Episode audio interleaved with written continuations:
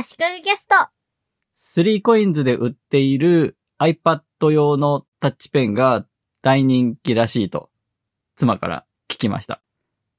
見た目は Apple Pencil 第2世代に似ていて、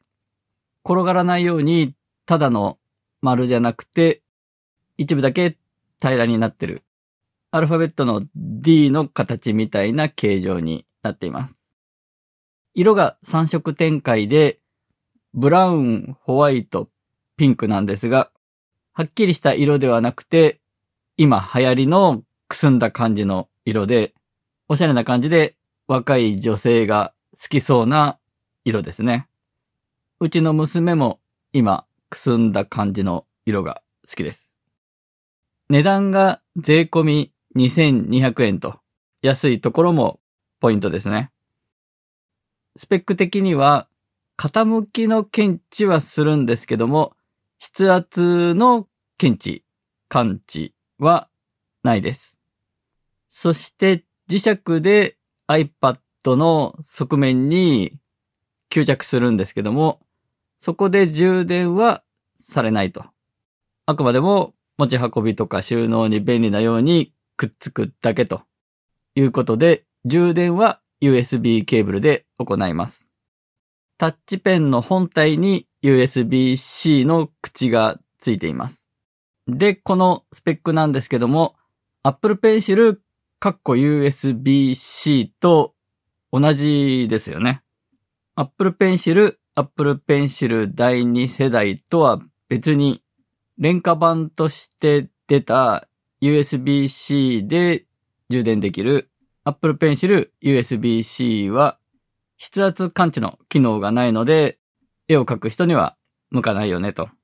安いけどそこに気をつけましょうと言われていました。なお、絵を描く人には筆圧検知は必須だみたいに言われてますけども、私は人によりけり、画風によりけりだと思っています。アナログで言うと G ペンとかカプラペンとか、つけペンを使って強弱のある線を引いていたような人が、デジタルで同じような線を引くには、筆圧は必須ですが、ミリペンとかロットリングとかで均一な線を描いているような人は、筆圧いらないんじゃないかなと、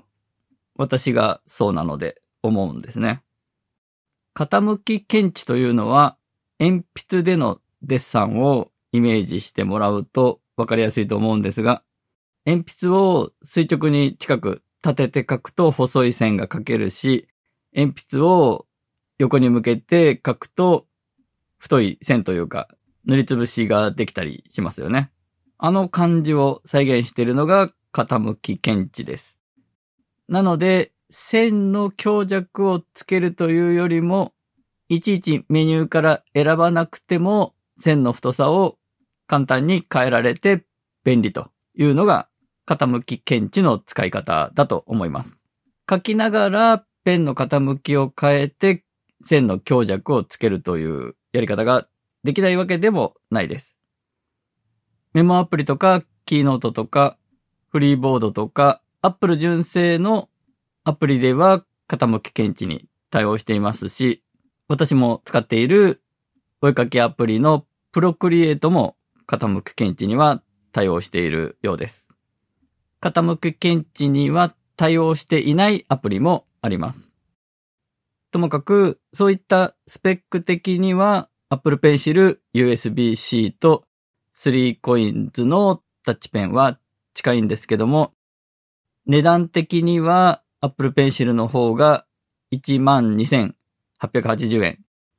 税込みで、3coins の方が税込み2200円なので、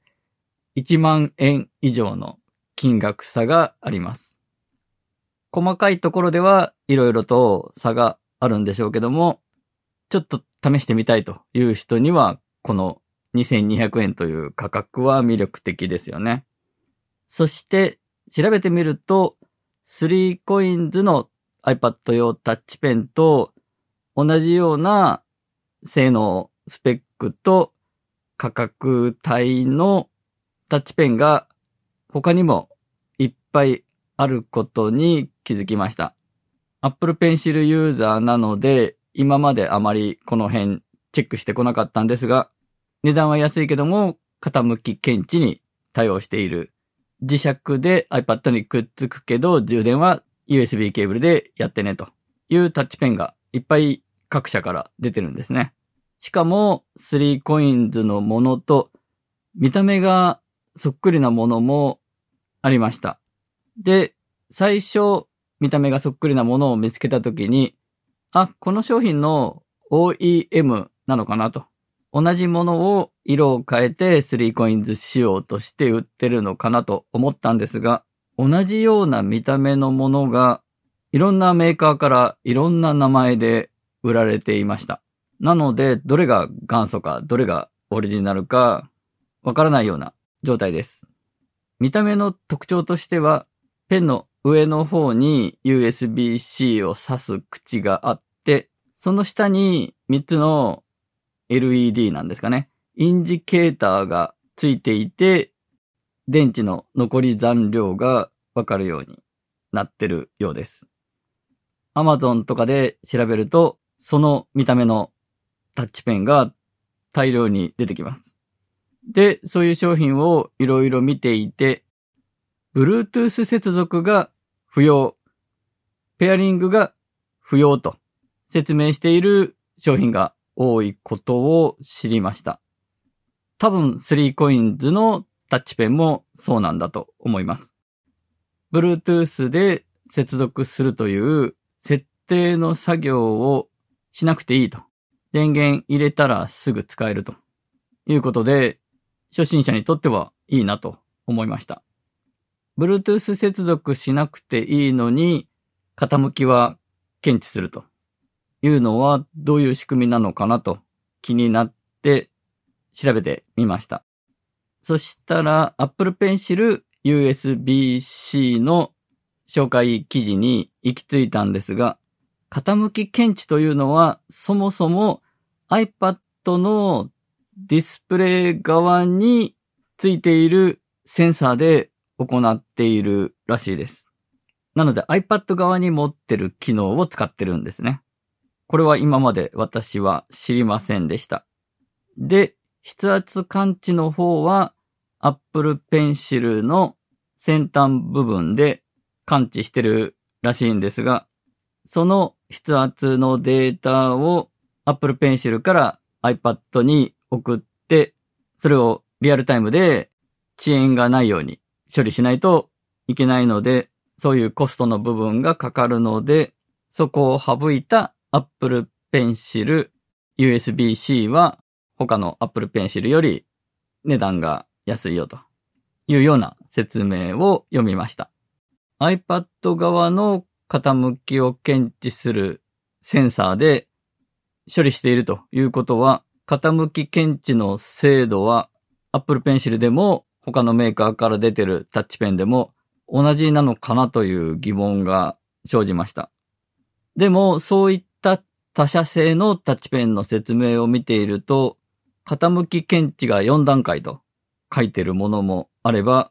6段階検知してるような図がついてるものもあったりで、傾き検知の精度というか、段階というのが商品によって違うのかなと思っています。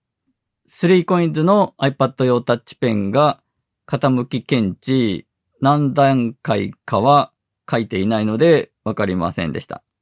あと、ペン先がだいたい取り替えられるようになっていて、3coins のものは交換用のペン先が2個最初からついています。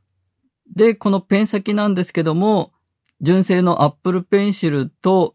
同じものを使えると書いてる商品もありました。3coins のタッチペンで Apple 純正のペン先、あるいはサードパーティーから出ている Apple Pencil に使えるペン先が使えるのかどうかはわかりませんが、使える可能性は高いような気がしています。3coins では他にも iPad 用のタッチパット付きキーボードというのが2750円であったり、Apple 純正のスマートフォリオというカバーと似た感じのタブレットケースというのが1100円で売っていたりします。どちらもタッチペンと同じ3色展開です。若い女性をターゲットにしてると思うんですが、そういう人たち向けに iPad のアクセサリー類の需要があるというのは嬉しいなと思いました。今回は以上です。足利工事がお届けしました。